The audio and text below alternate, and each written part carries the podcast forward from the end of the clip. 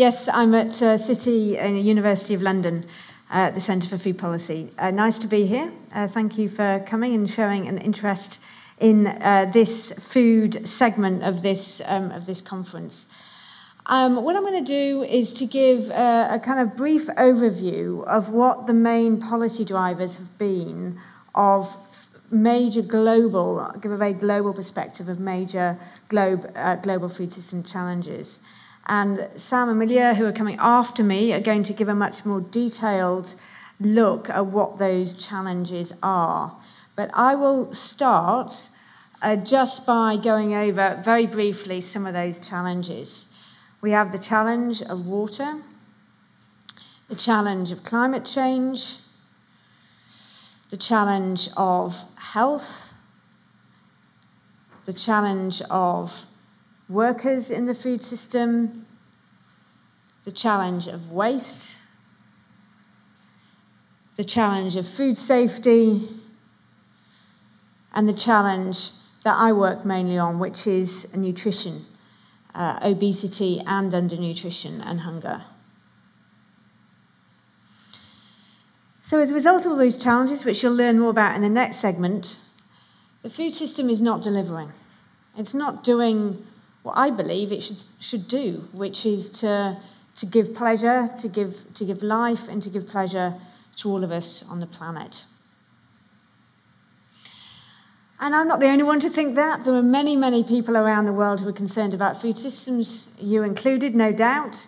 The United Nations Sustainable Development Goals, the global framework by which the world is working to try and deliver change in the world, has focused on food systems as a way of trying to uh, create change. Um, this is the goal two of the Sustainable Development Goals, but um, also on hunger and nutrition, but also throughout the, the so called global goals. And there are many international initiatives around trying to improve food systems. The question I want to address today is how did this happen? How did we get to the point where the food system had so many problems associated with it? The first policy driver I want to deal with is the legacy of food security policies. The history of policies on food security have all been about producing more calories. They have not been about nutrition more broadly, they have not been about health more broadly, they haven't been about environment, they haven't been about um, labour, they've been about producing more calories. The term food security was coined in 1975 at the end of the First World Food Conference. And as you can see there, it stressed very much producing more food. And this concern goes right back to the concerns of Thomas Malthus, a very well um, known thinker who wrote a lot about his concerns that food would run out because the population would increase and therefore we wouldn't have enough food. And many people since Malthus's time have spent time trying to prove him wrong. But that was proved quite hard to do given the number of famines and hunger um, around the world. I say in the global south here, but it was not only in the global south, it was also in the global north. And partly as a result of that, we had people predicting doom, just like Malthus did. In the, in the 60s and the 70s, there were many people, uh, particularly in the United States, who were predicting that millions of people would starve because we would simply run out of food. And the national policy response to those concerns was twofold. The first was self sufficiency. Between the 1940s and the 70s, the idea was, was that countries should produce food for themselves. And in the post World War II era, that took the form of subsidies and other types of producer supports in the West, such as this picture here showing the Agricultural Adjustment Act checks in the United States, with the idea that we needed to produce more food and make that food more cheap, um, cheaper. But it wasn't just about the fact that we needed to have cheap food so people would have enough food. There was also a broader economic context to this. And in the West, this was very much about industrialization. The idea that if you had cheap food, you could afford to pay people less. You could give people less wages, they still wouldn't starve, and by paying people less, that, that freed up more capital for investment in industrialization. So, cheap food was a, a broad economic policy designed to fuel urban industrial growth. In developing countries, um, there were a range of quite different policy approaches uh, designed also to produce cheap food, often called uh, what led to what was known as the urban bias, whereas in fact producers were not supported. They were underinvested in um, to a significant degree, but the aim was the, che- was the same, was to produce cheap food for the urban workforce.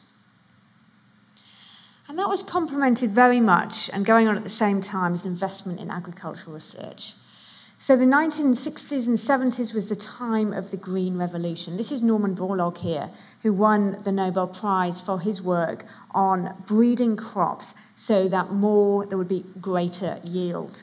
And for him, it was all about producing more food to address hunger. And it's the same now. There is still a preoccupation now with producing more and more food. This is from the National Geographic magazine, pointing out that crop production will need to double if we're going to feed the population. Now, this is not necessarily untrue that we need to produce enough food, enough calories to, um, to, um, to feed people. The problem is the focus on calories the focus on staples. This is in 2012, is what the Consultative Group on International Agricultural Research, the CGIAR, spent on agricultural research, dominantly rice, maize, and wheat. And the private sector spend 45% of their entire research and development budget on one crop, which is maize or corn. So, in other words, we've had policies which are focused on producing basic staples rather than much more broadly across the food supply, which has led to this focus on calories rather than a high quality diet. And by producing, focusing on producing more and more food, the intensification, the industrialization, this is what has led to environmental degradation. So it's not surprising that this system has been very successful in producing more calories, but has been unsuccessful in leading to a greater diversity of diet, which we know is important for good health, and is also meaning that there's lots and lots of food around to fuel overweight and obesity, which I'll be coming to next. So, this was the first era, the 40s, 50s, 60s, and 70s, where the main policy driver were policies designed to support more and more production of calories. The second policy driver are the policies and processes of globalization, which started to take off in the late 1970s. Now, we have to remember what globalization was based on. A bit like production focused policies, there was a broader economic context to globalization. And what globalization was about was really about saying, look, what the past, what happened in the past was that we support production and we just kind of hope that it reaches consumers, and um, then they won't be hungry anymore. And so it was very much production forward. What glo- people who are proponents of globalization policies said was, look, that's not working. We've still got the hunger, we've still got the famines. Food still isn't reaching the people that are meant to, to access it.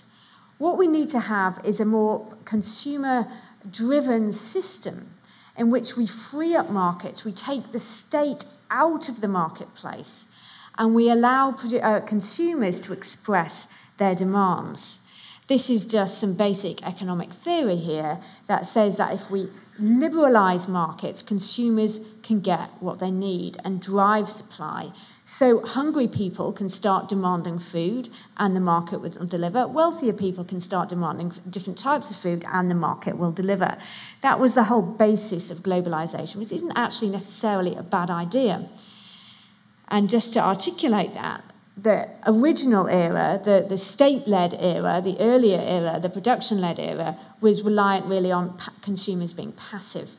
The globalization era was around consumers being active in their demands. And the policy phases here, and in terms of the drivers of policy, I won't go into these in any detail, I haven't got time. Some of you will be familiar with structural adjustment, which took place in developing nations, in which countries were asked to liberalise their economies in return for loans. In the 1990s, we had a whole raft of trade agreements, the General Agreement on Tariffs of Trade, establishment of the World Trade Organization, etc. And uh, in, in the 2000s, we've had the uh, proliferation of bilateral trade agreements. So, a tremendous number of agreements. I can't put a policy phase on our current decade, it's too complicated, but one will emerge, no doubt. So the key policy drivers here was the removal of state intervention in agriculture. So those state marketing boards, for example, that were in place in developing countries that were, removed. There was a shift in, we still have a lot of subsidies, but there were shifts in subsidies in developed countries. We have privatization, trade and financial liberalization, harmonization, protection of the private sector. This was about taking the state out of food markets and making sure that the private sector had places to um, had the space to operate.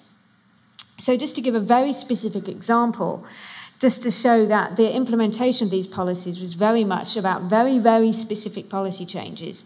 In China, the removal of state procurement quotas, which were previously used to support the market and control the market to make sure that producers were producing enough park, uh, pork was then changed to liberalise the market so that consumers could demand it or not. The same in the Philippines, um, where um, the, uh, there was a tax exemption with the idea that if consumers want meat, uh, why not liberalise the market?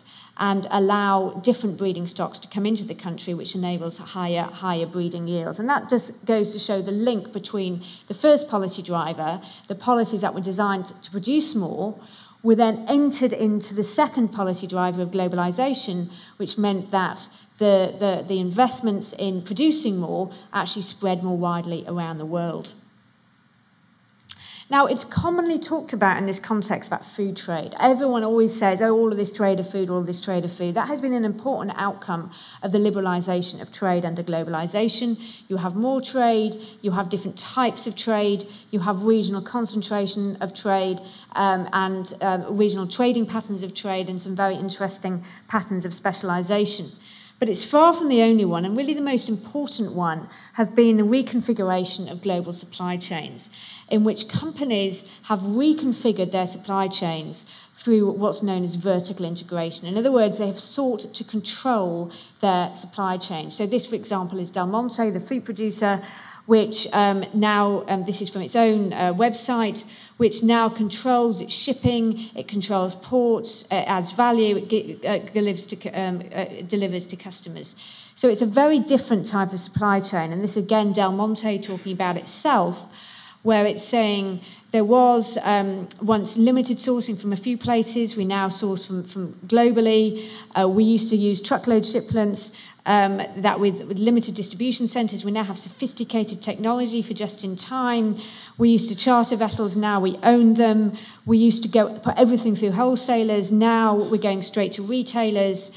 And that, that change in supply chains is enabled these companies to go from a very narrow product range of producing, say, pineapple to hundreds and hundreds of products, hundreds of different types of pineapple um, alone on the market, uh, whether, however it's cut, however it's delivered, however it's, however it's served.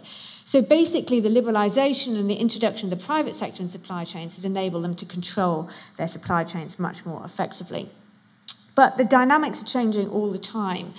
Um, have you, I always I always ask my students this: Have you uh, anyone heard of JBS here? One, two people, three people, one of my students there, so that's no surprise. Um, well, JBS is one of the world's most powerful companies, and yet we're still thinking the language of Pepsi and Coke. They were very important, but these other companies are becoming much more important. JBS is a Brazilian company, and it has spread through vertical integration by buying up other companies to become one of the world's largest food companies. Um, it's a Brazilian company. It, it started buying up um, uh, companies, meat companies in the USA in 2007. I won't go, there's, there's hundreds and hundreds. It basically went on a buying spree, uh, went to Australia in 2010, for example, and last year it arrived in the UK buying up um, chicken. So it started out as a beef company. It now owns most of the beef, pork, and chicken in the world today. It's the largest company that does that. And it's now. Rated, so I've uh, missed the slide off there, that um, it's now rated as one of the largest um, uh, packaged food companies in the world. So, in other words, these supply chains are getting long and they're getting complicated. So, what's happened as a result of that? Well, this is quite complicated. Think about the idea of globalization and the policies designed to drive that. What, what intended to happen was this idea that consumers could start demanding things from producers. What actually happened was that big industry came into the middle of the supply chain and it took the products of agriculture, which could be produced very cheaply because of what happened in the production led era under state led policy, it transformed it into all kinds of products, added value, and then had enormous incentive in trying to sell that to consumers. So it wasn't no it wasn't about consumers driving demand. It was about the food consuming industries in the middle of the chain starting to, um, to using the products of agriculture, adding value, and then trying to push them, push them, push them, push them, push them onto consumers. No wonder we have an entire food system which is dedicated to creating obesity. That is the economics of it. It wasn't what was meant to happen, but it is what has happened. Simply cheap products at the start, uh, incentive, ability to control and add value, and then to sell them on to consumers. I wouldn't actually call that cheap food. I would say that is food which has had a lot of value added, but then branded and marketed so consumers are willing to pay more for it. That was a second policy driver. How am I doing for time? Okay, I'm going to be fine then. Third policy driver is around the fact that the, the policies, the major policies that have affected our food system and are affecting our food system, are not coherent. They are disconnected and incoherent in government, in companies, in civil society organisations, everywhere. You don't have a situation where someone is saying, okay, let's look at all of those systems challenges that I outlined at the beginning. Let's look at the labour supply, let's look at sustainability, let's look at nutrition and health, and let's see how the food system as a whole can be designed to address those problems. In other words, we don't have what we like to call in food policy an integrated food policy. Let me give you some examples. I work a lot on um, underweight and overweight globally, and I'm very familiar with the fact that decisions that are made to try and, address underweight are not made in the same spaces as decisions about overweight. So, this example here is from the World Food Programme. This is a World Food uh, Programme school feeding programme in Syria and Lebanon, which is being rolled out at the moment in the wake of the, the conflict situation. You can see here that they're holding uh, muffins with basically sugar and white flour. That is a UN programme. In the same region, this is actually from um, United Arab Emirates, but many, Jordan, many countries in that region, Iraq, for example, uh, Iran, for example, is another one, and many countries in that region have national guidelines or local guidelines about what food should be served in schools. And those decisions were made by national governments fully aware that the problem that they have in their region is that of overweight and obesity and NCDs, which is quite diabolical in the Middle East. And they've recognised it, they're starting to put some things into place, they're producing guidelines such as the ones that you see on your right. However, the World Food Programme is not worried about obesity and, and non communicable diseases, it's worried about whether people have got enough food or not in, in situations of conflict. So it's just pushing food into the place, thinking as long as they've got enough food, it doesn't matter what it is. So it's going back to the fact that they're worried about calories and they're in a different space to the people who are worried actually about quality of diet and healthy diets. So is it any surprise then that as underweight has come down, that overweight has gone up because they are different people making those decisions. And it's the same when you start to look at industries, at the industry. The decisions that companies are making are quite different to the decisions that Alison Tedstone was talking about earlier, that Public Health England or any health department around the world is making. They are making decisions to restructure their supply chains. So, for example, with the rise of food taxes around the world, soda, um, sugary drinks taxes around the world, what we're seeing is companies losing um, volume of carbonated soft drinks. So, what are they doing in, as response to that? Are they saying, oh, we're going to lose value? No, they're not. They're saying, we're going to cut our costs so we can absorb those losses.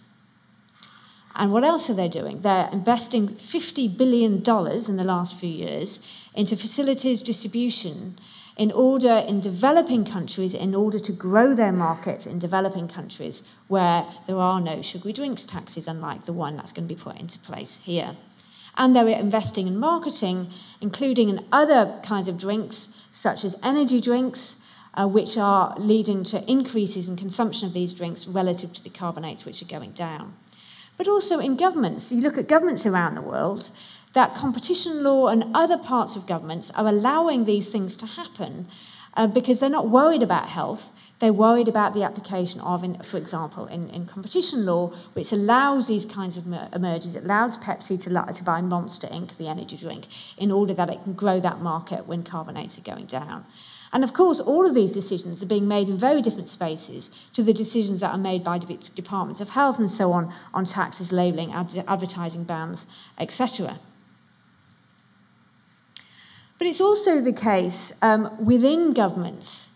Um, and uh, this is an example from, from whiskey. It could be many other things. There, there was a, a release from the Department, uh, DEFRA, the Department of Environment, Food and Rural Affairs recently, uh, which emphasised the importance of exporting um, British foods. No problem with that necessarily, except when you look at what foods were talked, being talked about, a lot of them were things like cookies. So, why are we saying we have our own eat well plate here, saying that we shouldn't be eating too many cookies, and yet we're quite happy to have a policy in another part of government which is encouraging the export of cookies? So, this is um, the case um, of, of whisky, where um, Scotland is, is encouraged to export whisky, um, and yet the Change for Life campaign from um, from the government um, is actually trying to discourage excessive alcohol drinking. This is an example from uh, the international space where the World Health Organization have a clear objective in their global action plan for non-communicable diseases, where they're talking about the importance of reducing the intake of saturated fatty acid. It's one of their objectives in their global action plan on non-communicable diseases. Their friends across the way in Washington, the World Bank Group, meanwhile, is implementing policies directly aiming to encourage the uh, production of palm oil, which many of you will know is a, is a major source of saturated fats, probably the major source of saturated fats, given it's in practically every food product or processed food product. So you have two perfectly legitimate examples. The World Bank trying to invest in palm oil as a way of generating growth and incomes, the, uh, the World Health Organization investing, um, um, having a policy designed to protect health and yet, these two international agencies are putting into place policies in different spaces which are actually conflicting and incoherent with each other. And again, to go back to the difference between the, um, the, the government and the industry, this is, in, again, an, an interesting example from Peru, where you have a whole campaign, a whole social marketing campaign based on trying to encourage Peruvians to have the sort of healthy foods which are associated, some of them, not all of them healthy by any means, but some of the, the Peruvian foods which are considered to be very nutritious and healthy. Um, but at the same time, you have a whole load of advertising. This is just this, this is a report from the top showing that a huge amount of advertising in Peru is for the unhealthy, um, unhealthy kind of junk foods here that the kids get when they when they walk into school. So you have a direct clash of interest. One, in this case, a nutrition interest, another, the economic interest, because as I explained, as a result of globalization, uh, the companies can take cheap ingredients, add value to them, and then, even though they're relatively cheap, they're still making a lot of money from them and then selling them and marketing them to kids. But to be honest, it's not only in different spaces where we see these different types of conflicts. This is the Saatchi Advertising Agency. I'm not sure if this is um, the case now or whether it's uh, the case only in the UK, um, just in the UK. But I know, for example, that they had at one time, I don't know whether it's still the case, the um, uh, the Change for Life campaign, the social marketing campaign in this country designed to produce um, healthier, encourage people to eat healthier. And yet, and this is an example from Australia, the same advertising agency um, have also accounts which are designed to sell foods which, frankly, when you look at this, should be consumed in moderation. So we simply don't have a kind of joined, the, joined up approach that we need. And this is because the policy, the governance of policy, is simply not fit for purpose in trying to encourage a, a unified understanding that there are many different types of food systems problems, and that's going to take an integrated and inclusive food policy, which I'll be talking about at the City Food Symposium on Monday. I will end there. Thank you.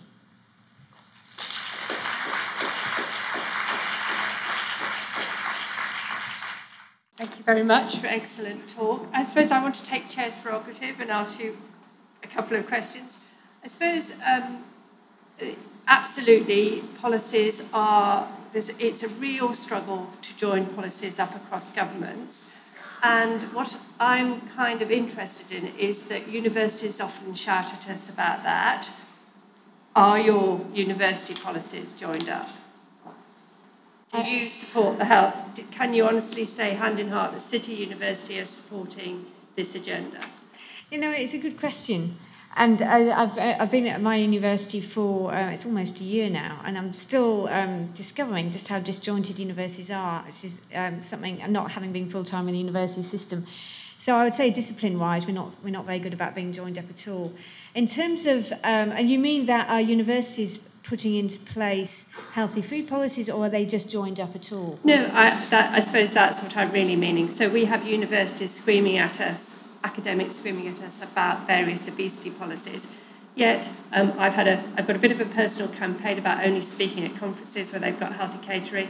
This conference was serving biscuits packed into little packs, high sugar, high, high fat biscuits. Yet we're talking about this agenda.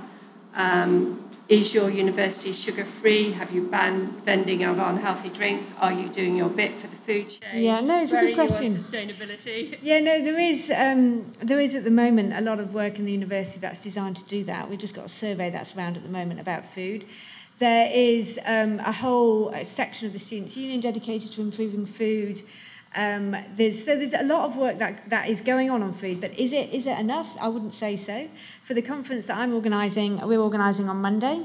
Um, we are not having cookies or any refined sugar, but we are having mince pies afterwards because I'm, I really have to say I don't think we can ban mince pies.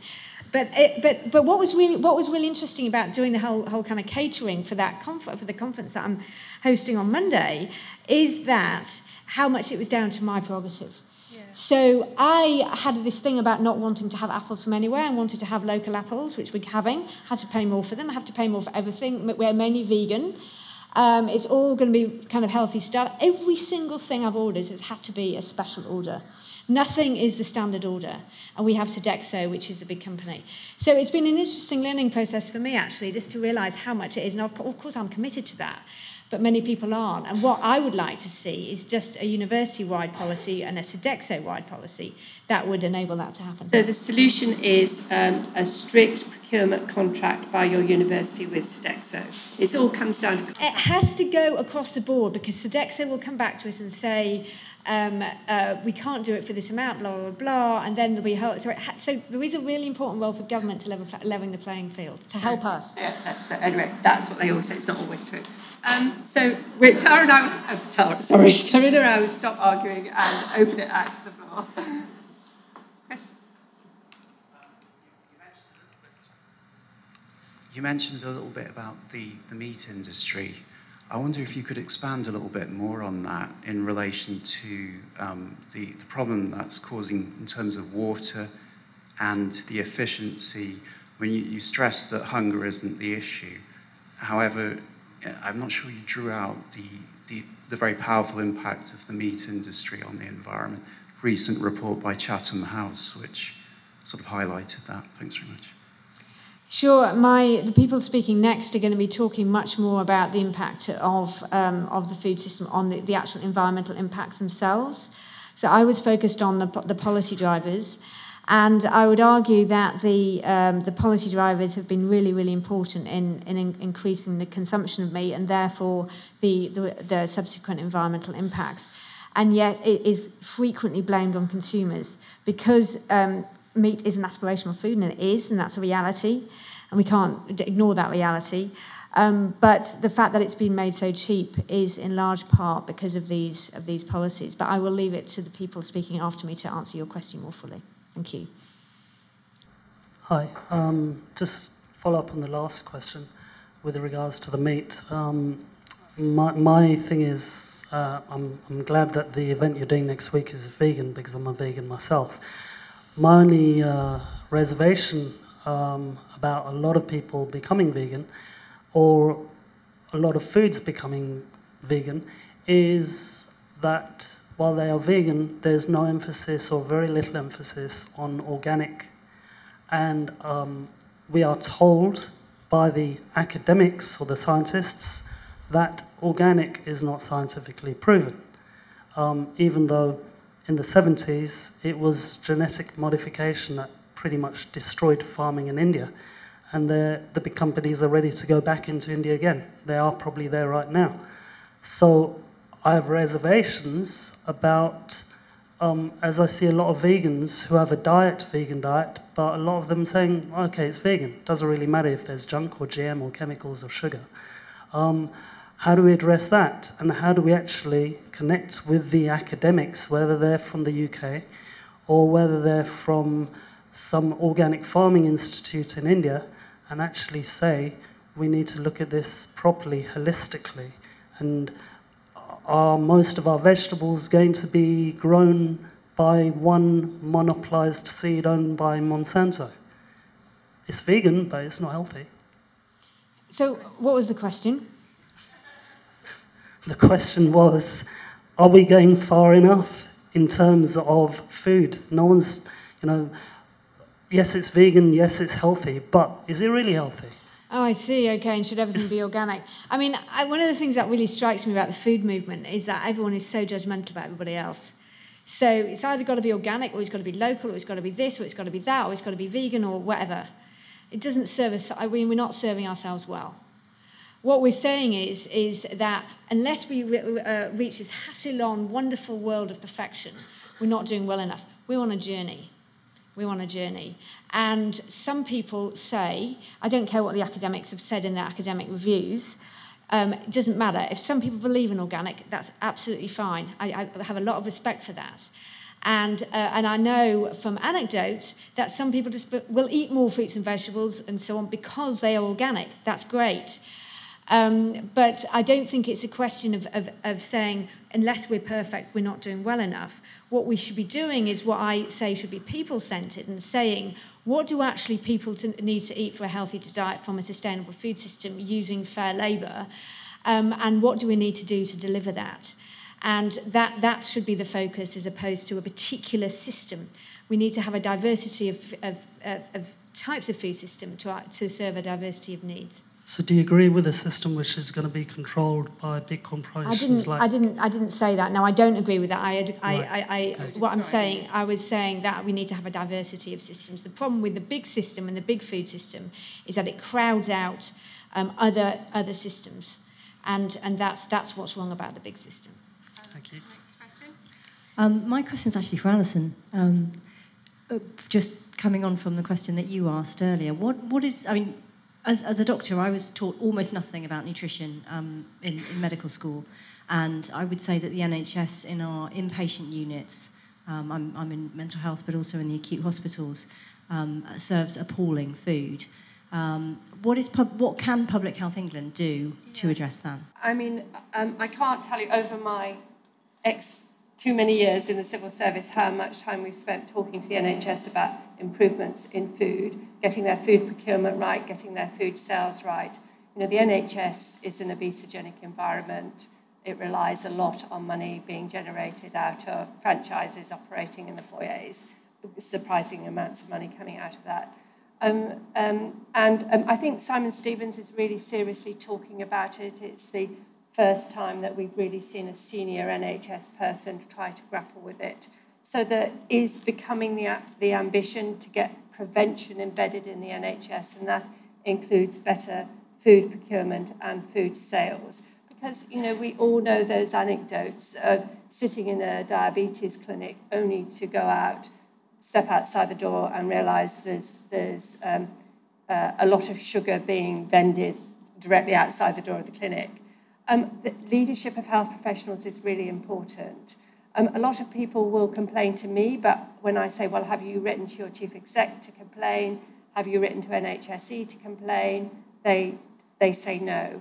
I I'm a great believer in standard contracts. We would really like to see those standard healthy procurement contracts embedded into the NHS. Where's the best place that we can go as individual clinical professionals to push the change in the because if we talk to our local hospitals, what we get is well, we're we're stuck with the procurement. That, well, that I mean, we, one of the things we need is the leadership to break out of those those contracts, um, and there is some negotiating negotiation beginning to happen. There is some national work beginning to happen, um, and it's it's right to Simon Stevens. You know, it, it, it, it, but your leadership is really important. Complaining all the time is really important. I mean, I'm often seen as the biscuit, biscuit police happy to have that title. Um, and the point about education is really important for health professionals. There is little nutrition education in, uh, in health professionals' education. You know, if I could get one thing, please weigh patients. That would be a great thing to do for undernutrition and overnutrition agenda. Um, and over the years, there's been, there's been efforts from the Royal Colleges to get more and more nutrition education embedded. It's always this tension of what do you take out of the curriculum. Um, we need to bring the modelling in as well, though, because it's one thing it's do what I say, it's other what I do. Yeah, and also we have medics who are pushing different agendas, um, which actually co- creates confusion within the system.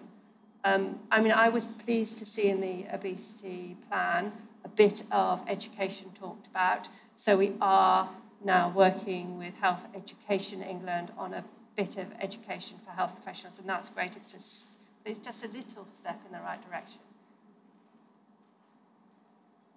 Hello. Um, I think the language use, we use is um, very important, and I noticed several times you use the phrase adding value, and I sometimes wonder that uh, substances that are added to our food actually detracts from the value. And if you know of an, another phrase that might be more appropriate for that, that type of thing. You know, it's a good point that that refers to adding value for the industry.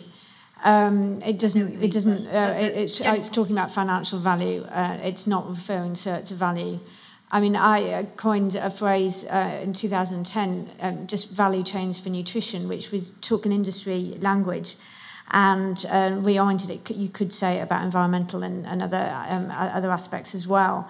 Um, but if you say value chains for nutrition, you start to think about uh, immediately it was meant to kind of make people think differently about what value was, apart from anything else.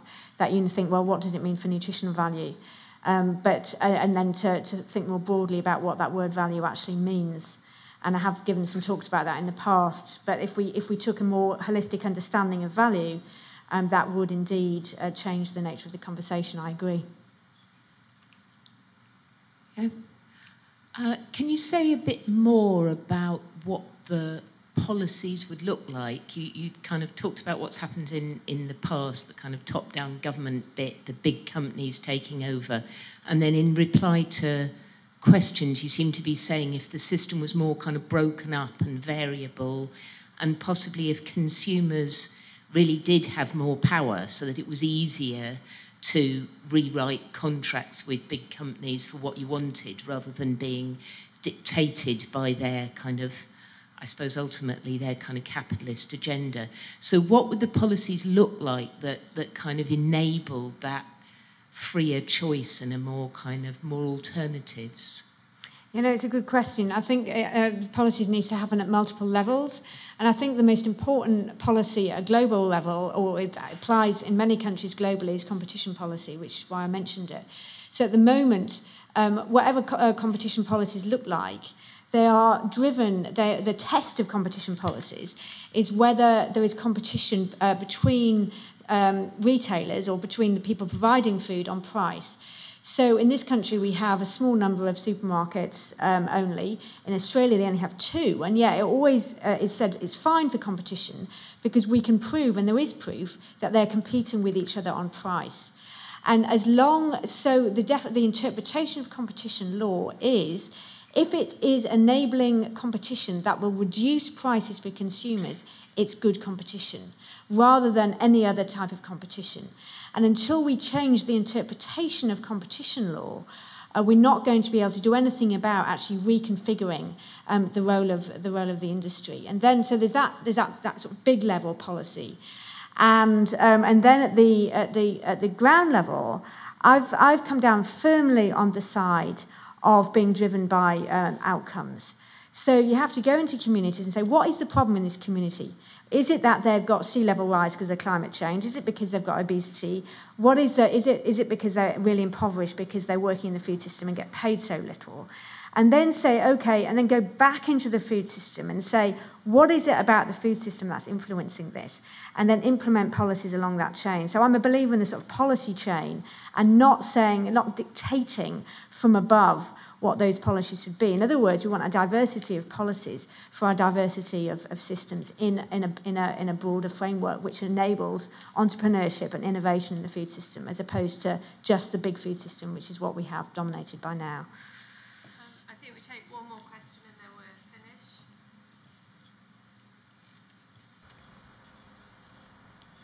Hello, um, Lucy from Dietitians for Social Justice.